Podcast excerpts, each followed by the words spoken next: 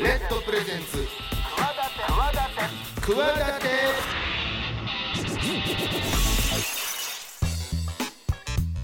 皆さんこんばんはパーソナリティの大岩良理正史です、こんばんは、金良雲です。えーこの番組企ては私スポーツデザイナーでボイスアクターの大岩良理正史と起業家の金良雲でお送りしております明るい未来企て番組です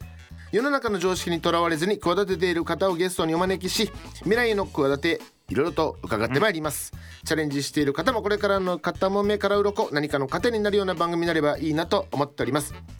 えー今週もお招きするゲストは株式会社東京代表取締役のラ・ユーホンさん、ねえーエレベーター広告の事業と、そして東京大学では宇宙宇宙生物学を学んで、宇宙生物学を学んでいたという方、宇宙人が宇宙人まで行かなくて行かなもくても微生物がどっかの星にいるんじゃないかということを、ね、そのためにその探査機を飛ばしたい1,500億かかっちゃう、えーじゃあその前にちょっとせそのお金を用意するためにちょっと事業を始めようということでエレベーター広告のことをやってらっしゃる方ですけどもちょっと今週も早くもう宇宙の話したいんですけ ど、はい。この前なんかあの今の若い子にね、東京ドームあるでしょ東京ドームありますね。はい昔あのニックネームがあったのよって話をしてはいはいはいはいはい。できた時は今誰も呼んでないけど、確かにえそうなんすかみたいなんで、まあ、正解はビッグエッグなわけじゃないですか、でねあの色えなんでなんだろうなんなんとか違うなんとか違うえっとねヒントはね色色考えてみてって何色って言ったらえグレーって言うからいやそれ汚れてきただけやから 違うのよそうか。 そうそう今の若い子にはグレーに見えてるできた時は白かったのにっていう話をしてなるほど。ビッグエッグ それは思いつかんわ。グレーと思ってる以上ビッグエッグは出てこないなと思ってで若い人たち が「そうか東京でももう35年経つか」と思ってもうグレーに見えてんじゃなっていうね思ったっていう話がありましたけどさあ今日は どんそんなこともありました全然宇宙関係なかったあ全然宇宙関係ないさあどんな話が今日はねビジネスの話宇宙の話聞いていきましょうお楽しみにレッドプレゼンツ企て私大岩良理正史と金良雲が。 22時50分までお送りしています企て会議室このコーナーではゲストの成功体験や失敗談などのエピソードをお聞きし未来への企て語っていただきたいと思います先週に引き続き今週もお話を伺うのは株式会社東京、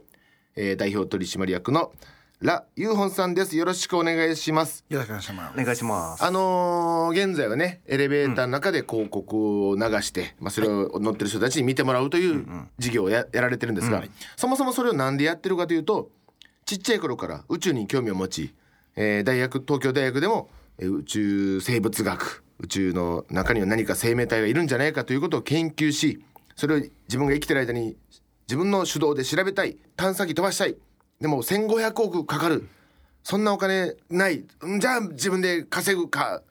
のうちの方法の今一つがそのエレベーター広告っていうことですよね。はい。っ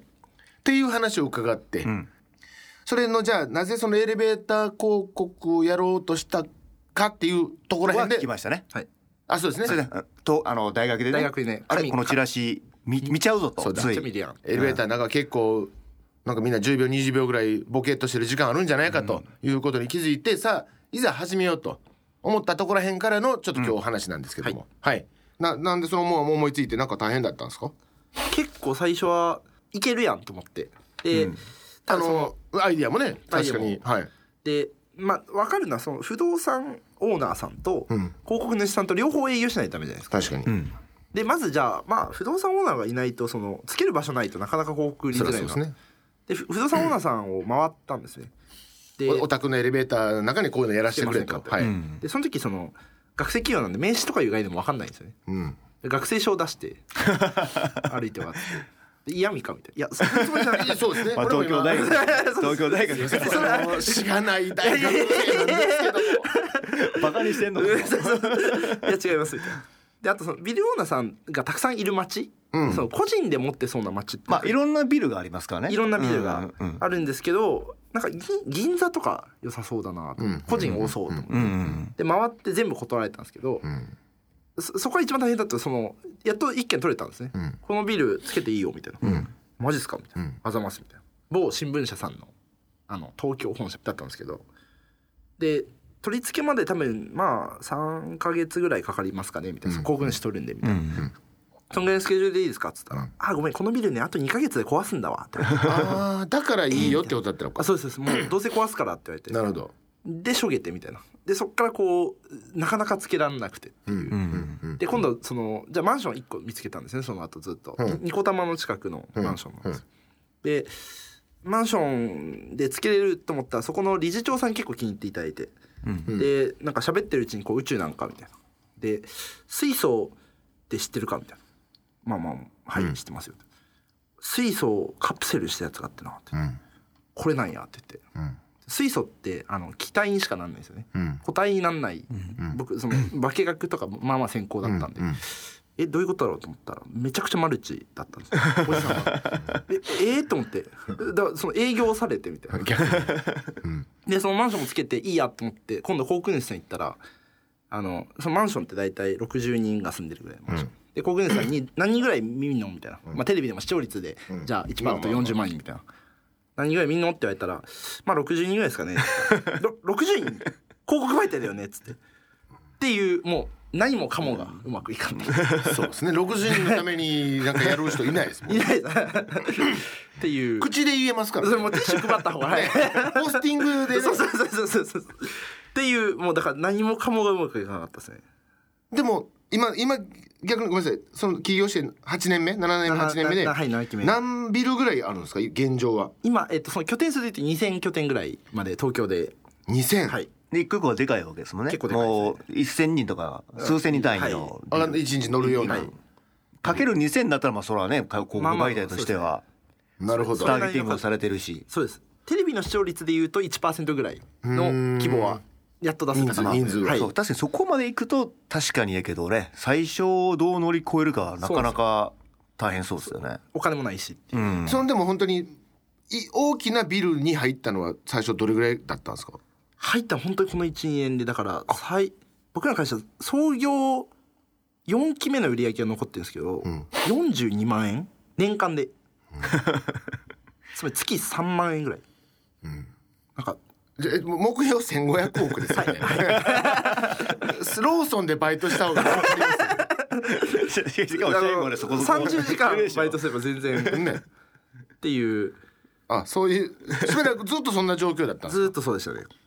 それはなんでそのえ入れてくれなくてそのこえつけれなくてつけれない最初だからどこがまあそうそれね一番最初第一歩じゃあそれクリアするのとどういう感じだったんですか一番最初はあのたまたまですねあの友人の起業家の先輩のあの石川さんっていう方がいらっしゃってアイデミーってあの研修サービスをやってる、その方のえっとそのその方都市工だったんですね都市工学科ってその、まあ不動産とか建築に結構出身者がいると、うん OB がいるで OB の名簿も面倒くさいから片っ端から社長って書いた人全員 DM しようって言って、で帰ってきたのがケネディクスっていうあの不動産のまあオーナー業をやってる会ファファンドですうね、んの会長の川島さんっていう方でそっからっていう感じですね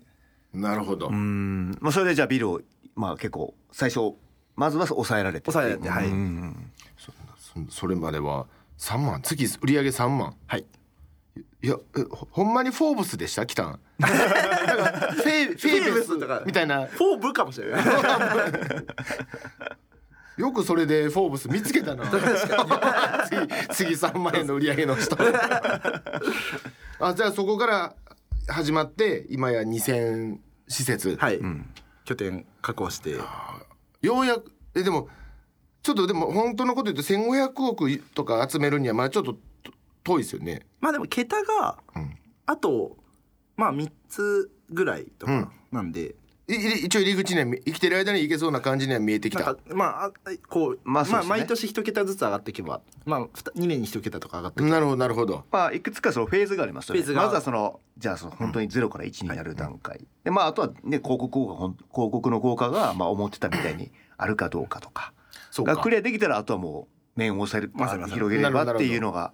あると思うんでなるほどなるほど。その広告効果もあたりちょっとどうどうやって測るかとか本当に見てくれるかどうかみたいなとか、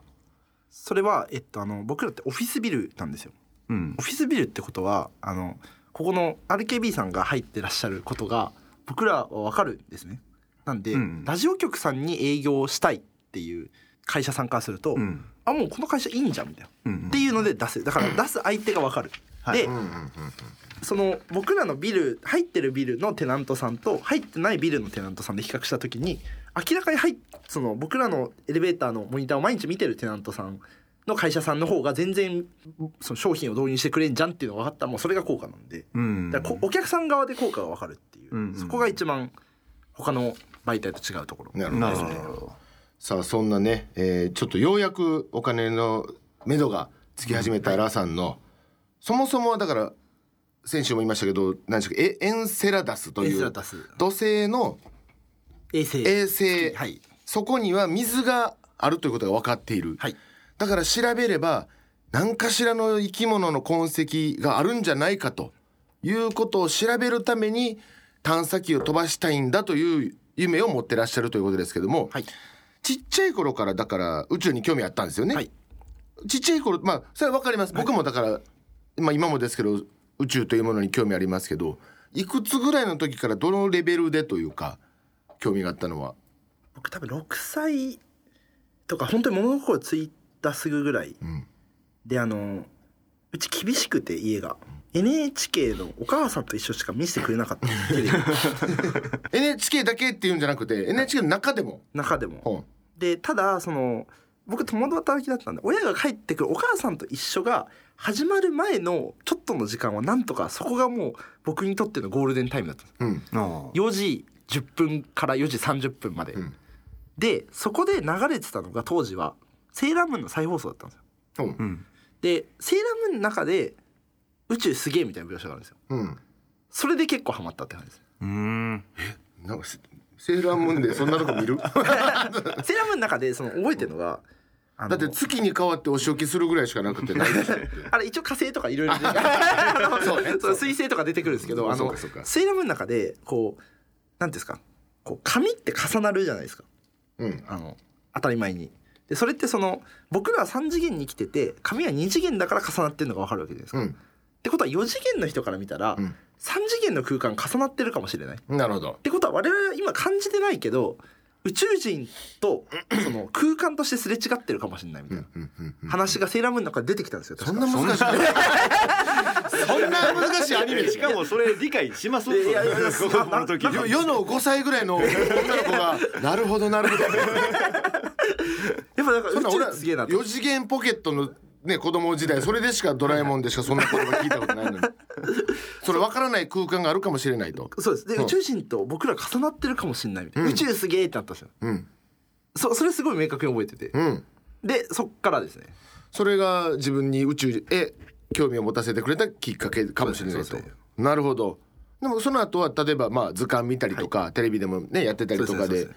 その宇宙といってもいろんなジャンルがありますあります宇よね宙の中の今ね、ラーさんがやってらっしゃるのはその生物学ですけども、いまあ、いわゆる微生物とかがね、はいはいはい。まあひいては宇宙人はいいるのかみたいなところからですけど、そうじゃなくこうそういう光の速さのどうたらとか、うん空間が膨張していくとはか、ももしくは星がいっぱいあります銀河系がいっぱいあります、みたいなこう星の話のかもしれないですしその中で生物を選んだっていうのは僕なんか多分その人をびっくりさせるのがその性格的に好きなんですよ、ね驚かせる、んハロウィンでなんかキリストの仮装してみたりとか、うんそそういうのが結構好きで、一番びっくりするっていうか一番ワクワクするうんうんのってやっぱ地球外生命体じゃないって思った、うんするよね。確かにあのちなみにですけど、まあ、微生物とかは分かんないですけど僕もこんだけむちゃむちゃ星やっていないわけがないと思ってるんで、うんはいはいうん僕もいる派というか、うんうんまあ、どっかね僕もいると思っているて、はうんまたはもうあのメインブラックじゃないけどもう地球の中にじ実はもう実はう重ん昔から交流してているみたいな、なってる重なってる、僕はもういる派です、はい、えちなみにそのアカデミックの世界ではいる可能性が高いってことになってるんですかこのなんだろうスタンダード的にはいろんな多分学説あると思うんですけどこれは本当に分かれますあ分かれるん本だ当に人によって分かれてえ いないっていう人もいるんですかいますいます僕の教授指導教官はいない派ですでえ僕の指導教官の指導教官だから 僕は見てそのおおじいちゃんというか 指導指導おじい指導おじいちゃんはいる派なんですえーそうですよねこの指導教官というのはこの杉田さんって方のことですかあえっと関根さんはどっちかというとあの関根さんっていう別のあの方がいらっしゃ研る究室に所属していていやこの関田さんはたた確かいる派だったはずです。杉田さんという方にもいろいろ支持されてるんですもんねそうですあの学部の時 が杉田健あで大学院の時は関根健そう杉田さんっていうのはあのはやぶさ2のグループはいリーダーと、はいそんな杉田先生のもといろいろ学ばれたこともあるまさにで杉田さんはいなえ杉田さんはた確かいる派でしじたゃあやっぱりみんなに話すんですねそ のいると思うかいないとまあ思うんかかいる派の方は可能性で言ったらねなんかありそうじゃないですかこんだけ広いのにみたいいなや逆にいないという人のそうそうそうそれを聞きたい理由って何なんですかいないと思う人はまあやっぱその確率的に考えてうーんっていうでもえじゃあじゃあこの広い宇宙の中で地球だけってことですかこうやって生物がいるというのがその方々の意見では。そうですそれあいなんやでちょっとごめんなさい。エキセルでななんでかっていうと はい結構地球って何個か奇跡が起こってんですよね。まあね、うんって言いますそようでねす。その確率一個一個がちっちゃすぎんだろっていうだから研究すればするほどいないんじゃねって思ってくる気持ちわかるっていうかこんの何万分の1かけ何万分の1かける何万分の1みたいな。なるほど。で計算するとあいないねみたいな。いくら宇宙で言ってもって言ってもっていうこの条件はなかなかないだろうそうとでそれはでも会話できるほどの優秀なものがいなくても微生物レベルだったらそうやってその人方たちもいるかもそれぐらいだったらまあいるかもねって思ってるんですかね。もいやもうそれすらいないと思ってる人も結構いたりあそうですか。して、えっと、でも最近で言うといる派が増えてきてます。それなんでかっていうと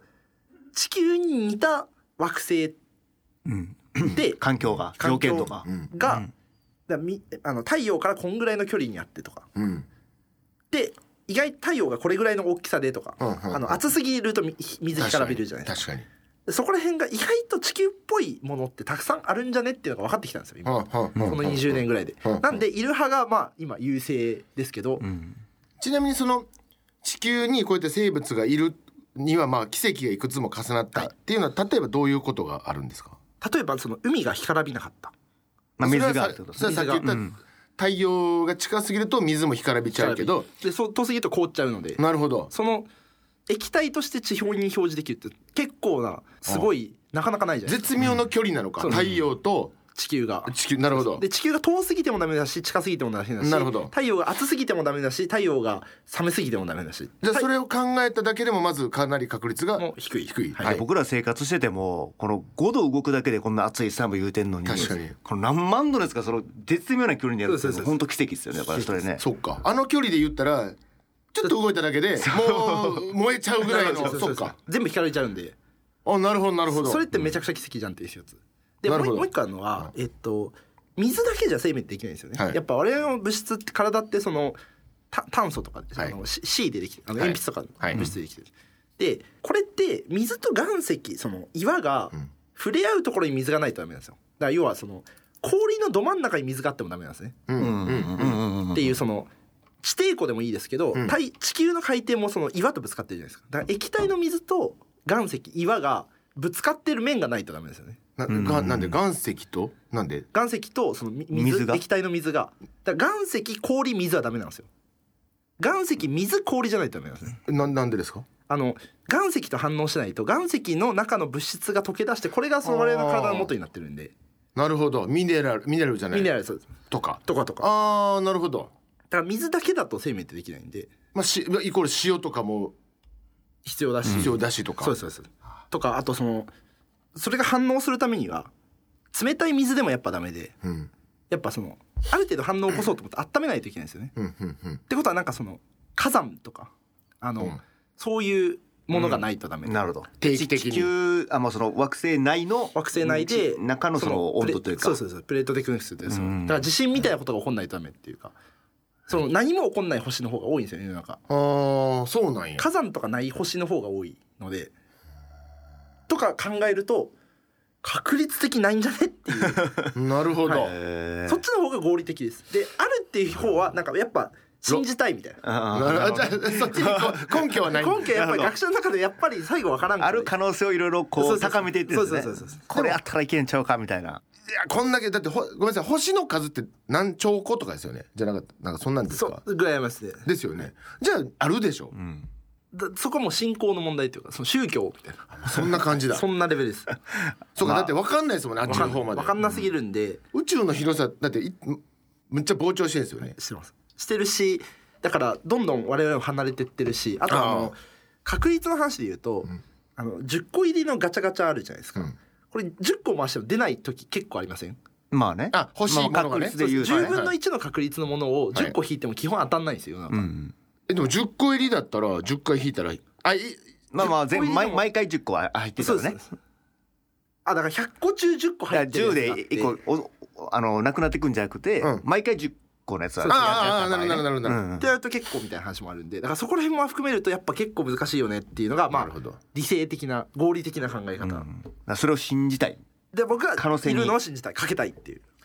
おいしょ。えーでも信じる力い。や俺も信じてるけどやっぱり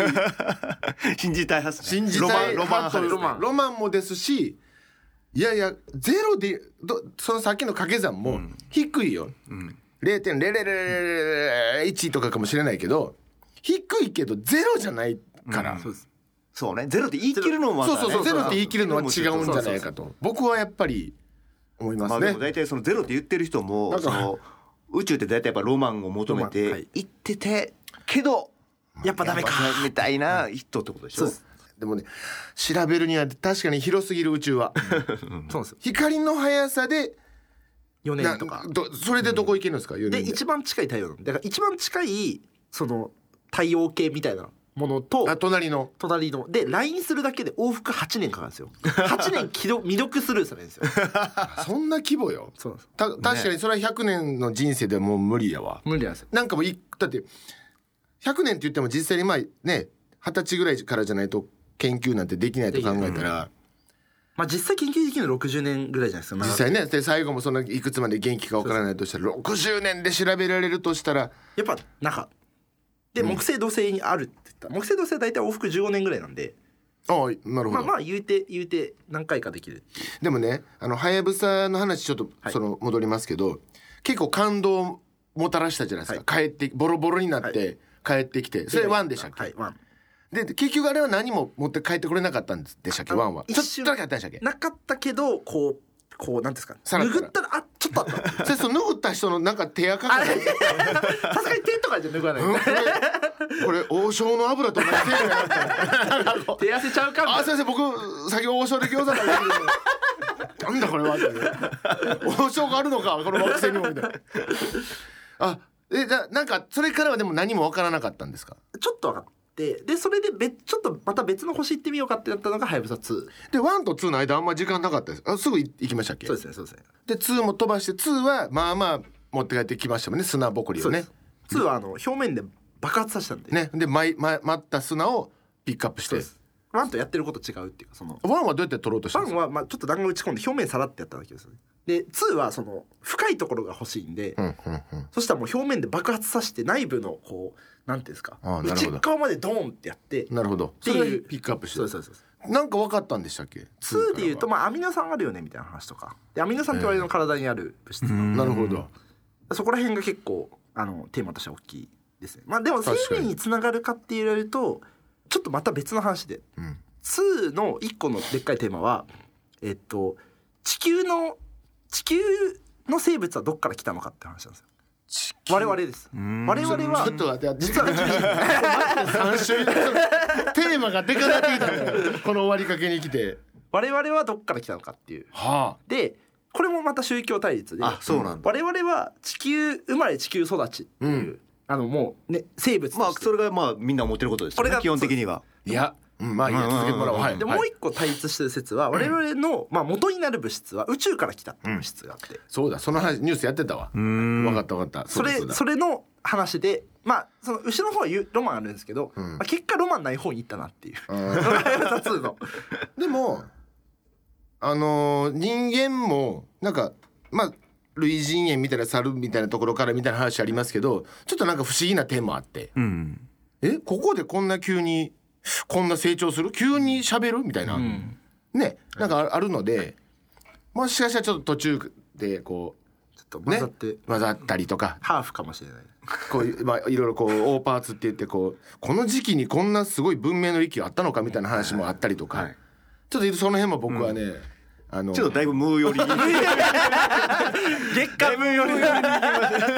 そういうことも言われてるから ね。あの、セキルバーグみたいな話がありますけど、信じるか信じないかですけど、僕はあの、言い切りたくはないね。そういう話あなた次第、うんあくまもうであなたあしかなた次第だって、調べられないんだから、全体に生きてる間に確かに確かに確かに、全体をなんて。だったらもう、分かる範囲でいくと、誰もまあ確かに誰も否定も肯定もできない話なので、あ僕はもうそう人間というものがこの急にえこの猿からこうこんななるみたいな、なんかあるこれはなんかあるんじゃないかみたいな方をねロマンロマン、ロマンを、はいスピルバーグと同じぐらいの発想でこういきたいなと僕 は思っているんですけどもあのでもなあの宇宙飛行士とかも、まあ、宇宙行ったりして、はいはいまあ、なんか見た見てないみたいな話とかこのあのほら最近アメリカだって出したでしょ映像なんか何かわからない飛行物体を捉えたみたいな映像とか出したりとか知らそれ知らないですかちょちょっと結構みさ最近認めてあそうこれは何とは言い切れないって言い切って言う言った映像を逆にオフィシャルで出したと小泉進次郎みたいです何とは言い切れないと言い切れあとは言い切れないみたいなないものがあったみたいな なんかノーミュージックノーライフみたいなのがよくあるんですけどなんかっていうのとかあったりして、うんはいはいなんか僕はちょっとど無理やりまとめなあかんのかな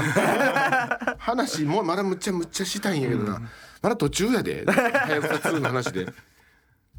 ちょっといろいろどうしようどこなん最後なんかないの金ちゃんあんあまれりですかその逆にその展望とか聞聞かないとあそうそのじゃあお宇宙の話で、宇宙雑談会になっちゃってるいや、まず いやでもそのまず1500億をエレベーターのこと以外もなんか考えてるんですかそれともそれ一本で今その宇宙のお金費用は賄おうとあもちろんエレベーター以外もやんないと大きくはならないと思っていてじゃあ今考えてることもあるありますまあ、言え言えないかもしれないですけどあでもなんか考え方としてはタイムマシン戦略ってあの孫さんがアメリカと日本でタイムアメリカで流行ってるものが5年遅れで日本で流行る、はいはい、ってことはアメリカで流行った3年後ぐらいにやったら日本で覇権が取れるなるほどなるほどなるほどのが今は僕僕の仮説はそれがその中国中国以外になってると思ってて中国って今めちゃくちゃアプリとか進んでる、いはいはいはいスマホ決済とか、はいなんで中国の新しいあ僕あの親が中国なんで両方、うんうんうんあの中国から新しいビジネスのネタ持ってきて、うん日本、まあ、中国以外アメリカとか、うんうんでヨーロッパとかで展開するっていうのをひたすらやっていけば、うんなんか大きくはなるでしょうっていう。なるほどでエレベーターも実はその一つですねその中国でエレベーター広告だけで他の民放全部足したぐらいの規模があるんですよテレビ局中国のエレベーター広告市場が市場がで中国でエレベーター広告のトップの看板は日本でいうと電通より大きいんですねへえっていうぐらいの規模がある人数多いしね人が多いんで人口そうがですっていうのがあるんで、まあ、そそれもあって結構でかつその、まあ、中国の方がその都市化が早いというか、うんっていうのがあってそれをまあ日本日本持ってきたらいいよねっていうだからそなるほどそそんな感じでその中国からビジネスの種をどんどん引っ張ってくるっていうかあの勝手に検討士って呼んでるんですけど、んうんうん検討士モデルっていうのをやろうとしてますね、古い歴史をたどっても向こうの大陸のそうです仏教とか最先端のものをこうね、持ってきて仕入れ食べ物もそうだし、いろいろこう文化もね持ってきてるんで、き布布布というかもうね持っそてうきていう生地をなんかこうする技術とかなるほどそれを今も基本的には同じことでいけるんじゃないかといけるんじゃないかというシステムそれがまあビジネスの方ですけどもじゃあ、あのー1500億あ集まってはい探査機を飛ばせた暁には、はい土星の衛星、はいエンセラダスに飛ばしはいそこそこそこは10往復15年ぐらいで帰ってくるん往ですか復15年なんで、まあ、だから1年1本こうパンパンパンって打てば15年待ったらパンパンパンパン パンってああなるほ ど毎年毎回じゃあ1500あそうですだから一応5000億ぐらい稼いで10回ぐらい飛ばすみたいななんとかワンなんとかツ2ーみみたたいいななそうですそうですダイハー東ドワン京東京ワン2みたい な東京ワン東京2みたいななるほど。で、それが順番にいろいろ返ってくるだろうと、はい情報を持って持、って何を期待しますどんな情報を持ってきて帰ってきてほしいですか大きくやっぱ2つあると思ってて、うん1つはやっぱ生命ですねうん。もうその地球外生命体を持ってきてほしいですうん。もう、ズバリをもうズバリ。ズバリそう、微生物でも。微生物でもこう水をすくって、水を顕微鏡で見たら動いているみたいな。動いてるほで、まあ、ふた2つ目はそいつが地球人と違う生命体であってほしいうん。あ同じ地球人がいるわけじゃなくて。じゃなくくてあー地球でいう僕らの言う生命って細胞があって、はい細胞の中に液体があって、はあで外とエネルギーでやり取りしてとかがまあに地球でいう生命の定義なんですよ、はいはいはいはいなんですけどあこういう例えばその炭素の代わりにメあのメタン使ってもいけるかとかなんかそういうそのなんていうんですかね構造が違う。構造が違っても生命っていけるてか生命って広がりあるんやみたいな頭頭のおでこのところにあのお尻があって角生えうんこするあそれニコちゃんだよ ニコちでゃんもだいよけるんやってなんかその生命ってなんだろうっていう定義が覆るみたいな発見がそいつからさらにあるといいなっていうむっちゃ発達したやつおったらすごいねめっちゃあの東京湾に積んであったお手紙拝見しましたみたいな返事来るみた いなこちらエンエンセラダスとあなたたち私の星のことを呼んでらっしゃるんですかみたいな私たちはあなたの星知っています、はいえー地球と呼んでいます。結構地球語勉強し てるでもあの探査機とかっていろんな言葉のやつなんかいるいいいでじゃなないんか同じメッセージね載っけてるんですよね。あとあのスペビートルズのレコードとかスペイン語とそうそうスペイン語とそうかそう日本語とか英語と何語が通じるかわからないから、 まあどれも通じもう僕はどれも通じないと思うんですけ一応同じ一応ね自己紹介みたいな部分がなるほどねどないようしてるでしょうちのいやすごい詳しい好きなんですよごいじゃんそうそうだからそういうのもあるからまあでも夢はありますよあねりますそういう新発見、ロマンですね本当ロにマンこんな生物がいたんでだからこんな微生物あ微生物いたけどちっちゃいんだと思ったけどむちゃむちゃ高等な動物だったりね、こんなちっちゃいのにかもしれないですし地球あにあ日本人あ地球人超えてるぐらいこんなちっちゃいけどパソコン持ってんよ 例えば例えばよ実はみんな組み合どわうしてされもたなんか今の人間から発想が出ないですね。 喋り方がやっぱ扇風機前に持って これて我々は我々は手紙とかパソコン宇宙まあ我々はって言うたみたいな想像通りだみたいな 何を驚いてるんだみたいなだ からおもろいねこれさあというお話をね、え2週にわたって本当に楽しくお話を伺ってまいりました、えー株式会社東京代表取締役ラ・ユーホンさん本当にあの宇宙のねもうもう宇宙大好きすぎてもう止まらないんですけども止まらなかったですねちょっとあのままた、はい第2せパそれこそ2、はい普通で。それこそ2をちょっとお話しさせていただければなと思いますので、ぜひよろしくお願いしおます。願いしますえー以上企て会議室でしたレッドプレゼンツ企て私大岩良理正史と金良雲がお送りしております番組ではメール募集しておりますくわアットマーク RKBR.jp KUWA アットマーク RKBR.jp お待ちしてます奇跡体験あの日のビッグバンバカ野郎さあこのコーナー誰しもあの偶然の瞬間がなかったら今の自分はないという出来事があるはずということでゲストのそんな奇跡のビッグバンが起こった瞬間とそこにまつわるエピソードをお聞きしていきましょう、えーゲストは引き続きライホンさんですえーねもうコーナータイトルが「もう奇跡が起きる」それイコールビッグバンと言っちゃってますんで、今日のゲストぴったりですよだってぴったりだ。ピッて宇宙の、ね、話まあ今日もいろいろ伺いましたけど奇跡このなんだ地球に生物が存在しているこんな高度なしかもね生物が存在してるなんていうのはもうすごい低い奇跡なんだと、確率なんだというお話ですけども、なんかありますかねそんな話もししてもらいましたけどなんか人類っていう意味でもいいんですかねあの 出た話がやっぱねは宇宙を見てるとね発想がね視点がね広いおもちろんいいでしょうあのいいですかあこうもうならではの話ですからね、はいあのまあでもさっきそういう話はすごい確率低いという話はありましたけど、僕がその研究したのはそのまあせ生命というかその知能がない生命なるほどなるほど我々の微生微生物とか微生物とか、人間の特徴でやっぱり知能があることじゃないですか、うんうんで知能があるきっかけとなった話が、うんこの間やっぱあのチャット GPT はいあの AI のはいの研究のなんか論文とかを読んでてあのちょっとねいろいろこう何を聞いても答えてくれる、イタリアかどっかで今ちょっと禁止になってるあかなそう禁なんですか止にねなった、ねっていうようなはいぐらいちょっと優秀ななんだろう機械が全て答えてくれるっていうシステムですけども、はいのあれの論文読んでてあなるほどなって思ったのは、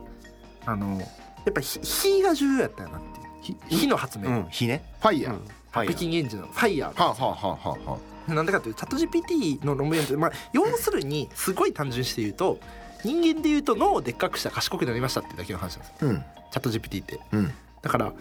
脳みそが一定の大きさになればいいよねっていうだけなんですねシンプルに。うん。うんそのっていうと AI はその賢くなってその賢さが我々がまあちょっと知能っぽい何かを感じるようになりましただからチャット GPT すごいよねっていうのが、まあ、今チャット GPT とか結構ブームになっうてるん。うん。一つの原因なんですけど、じゃあそれがその人間でどう起こったかっていうと人間はやっぱり他の動物と比べて圧倒的に脳がでかいんはいです。よね。でなんで脳がでかくなったと思いますん逆にどう脳がでかくなれたのはなんでかんキャパシティ、器もでかくなっ器もでかくなってその入れるなんかいくつか説ありますよありね。ますあ、そうなんやで。の脳って死ぬほどエネルギー消費するんですよね。なんはあはかあ胃がちす胃がまでがえですです短くなってです済んだからみたいな。腸腸があ腸か腸腸が短くて済んだからっていう話があってもう一腸回。腸が腸。あのお腹の腸。消化のね消化するための腸はがあ他の動物より短 く牛とかめっちゃ長いんですよね。腸が確かになんか四つ、ホルモン胃とがか四つあったりする。意外4つあったり、うんあそうあホルモンめっちゃ美味しいホルモン大体その腸とかだ確かに確かに ミ ミノとか、しい関係 まあ、あんだけ出るってこと はあの長いんですよね に。はいはい。でそれがやっぱりそのん人体とか生物の中でエネルギー消費するものって基本2つでうん圧倒的に消費するもの、まあ家でいうとエアコンですねうんあの電気消耗めっちゃすうんうるん電子レンジとエアコンみたいな、うん。人体でいうと脳みそとうんその消化器官腸なるとほどなるほどか胃とかなんでなすよるほどうんうんうんで腸がちっちゃくなっていけたからその余分なエネルギーを脳に使えたんですよ、ああなるほどなるほどなでるほど。なんで腸が短くていけるかっつったら、うん腸って生のもん食うとやっぱりこう消化が大変じゃなはいいですか、はいなんはですけど火があったんですよい。ねなるほど。火を発明できたから生のものじゃなくてこう消化ある程度その柔らかくなったもの煮込んだものを食べれる牛すじカレーを食べれるようになったなるほど。そうすると腸が消化器官短くて済むからエネルギーがあんまいらんとっうてんことはこれ脳に使えるやんって言って脳に使うように徐々になっていったうんでも火が使えるまでぐらいまでは脳発達しないといけないですよねでもねだからこうそうですでねども火はもうっちが先かみたいな話になる火は最初やっぱあのもうそこら辺で燃えてるやつをうん勝手に使ってって、うんうんえっていうことは頭が大きいと言われてる僕 は消化が結構さっと進んでどんどん賢くなっていっていい確かに そういうことですそういうことなのそういうことどんどん回ってますよどんどんエネルギーが脳にっていうだあかでらも逆に言うと生野菜食べ過ぎると頭悪くなる それはないですけどサラダ食べ過ぎるとでもねなんかね宇宙人とかってなんかどんどん頭が大きくなってるようななんか、まあ、勝手なそのあれですよそれこそ雑誌とかで見れるやつですけ どなんかむっちゃ頭が大きくなって指はぼ押すだけでいいからどんどん退化してはいうんうんとか、その進化のしか進む過程人間が進化していく過程あ未来はこうだみたいなはいのは見いていくと、頭なんかねってあ大ーきいどんどん大きくなって、はいってことはあれ実はその腸がちっちゃいってことは、うん料理が多分めっちゃうまい宇宙人だから多分料理がうまいっていうほうほうほうまあ指8本あるしなんか多分わかんないですけど同時に茹でたりとかできるんでわかんないですけどね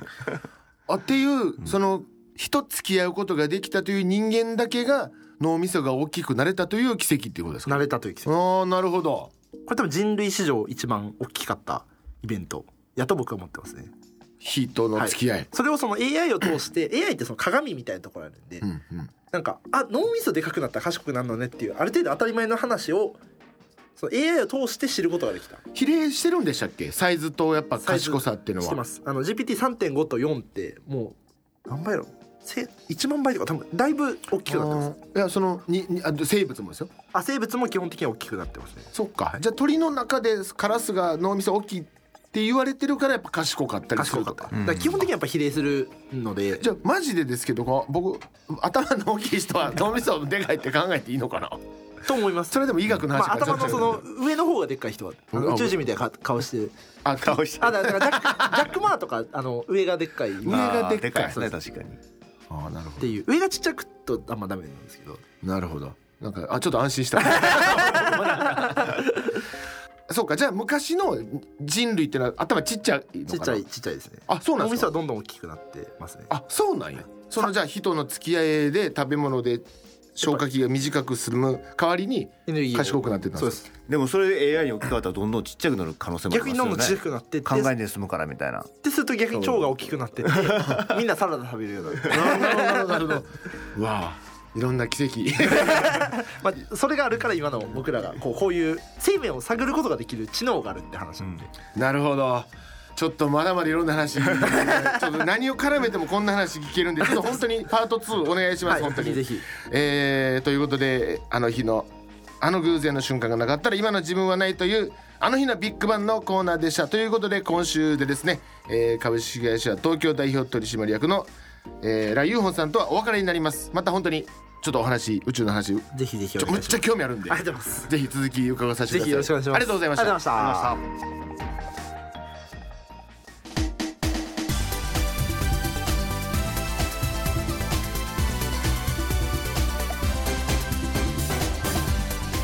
さあ株式会社代表取締役のラユーホンさんをゲストに迎えてお送りしました、今週の企ていやーちょっとタランタランタランタランいつも言ってるけど今日は特にタラかンったですかもうもっとあのビッグバンの話とかもっと欲しかったあのえ映画の話もしたかったはいねはいはいいろいろこう宇宙が出てくる映画とはいはいはいかはいあれあれははどうリなアのリアリティやるとかないとうかんいろいろ含めてどう見てんの何が好きかとか含めてはいはい番外編やりましょうか来週も番外編来番外編というか来週も本当にもう帰っちゃった帰っちゃった かさあそんな中何かありましたか金言は金言はですね、えーロマンですまさにまさにまさにですよく栗栗の方じゃなくてねマロンマロンマロンじゃなくて いやでも生き生きしてましたもんいねやー宇宙の話まあほまあエレベーター心の話もねもちろんしてましたけども俺も生き生きしてたでしょいやいやさ大好きよ宇宙全然広がり詳ましすくねないけど、本当じゃあ範囲が広すぎて、はいはいはい何を追っかけたらいいかもわからんから、うんきりないでしょ、うんうんだからもうざっくりしか追ってないですけどけ基本好きででもこの専門家の話聞くのまたいいですねちょっとこうちゃんとこうねちょ僕むっちゃ質専問門した家も的うなアドバイスはいはいはいはいっていうはいはいはいはいはいラリ 君はいみたいなもう今日が授業参観日やったらお母さん大喜びなぐらいいっぱい質問するみたいないっぱいあるわ宇宙ありますね質問相談だってまだ今日の惑星その一つ二つぐらいしか話してない確かにテーマで言うとねでしょ宇宙なんかいっぱいありますからその中でも特にね生命体の話でしたけどなんかあるんですか特にその好きみたいなこのこの分野こういう話が好きみたいないやなんかいつもはやぶさのニュースとかもなんかもう頬杖ついてテレビ見てるこうやってあのグラウンドでサッカーやってるキャプテンの大好きなそのサッカーのキャプテンを見る校舎から見る女子みたいな感じでこう うっとりしながら立ちながらはやぶさのニュース見たりしてるなんかもうちょっとなんかこういういいわ楽しいわやっぱ宇宙の話あといろいろちょっとちょっともう、まだほんまだねまた来てもらいましょう行。きロマン語っていただきましょうロマましンょうをこの番組では皆様からのメール募集しています番組の感想やゲストへの質問なら気軽にお送りください宛先はくわ @rkbr.jp kuwa @rkbr.jp 番組公式ツイッターアカウントは RKB クワ公式ハッシュタグは「ハッシュタグカタカナクワダテ」です番組の感想などハッシュタグをつけてつぶえてくださいということで来週もいろんなゲストをお迎えしてまたお話伺っていきたいと思いますしょうお相手は私大岩ラリー正史と金レオンでしたまた来週も企てていきましょうバイバイバイバイバイバイバイバイ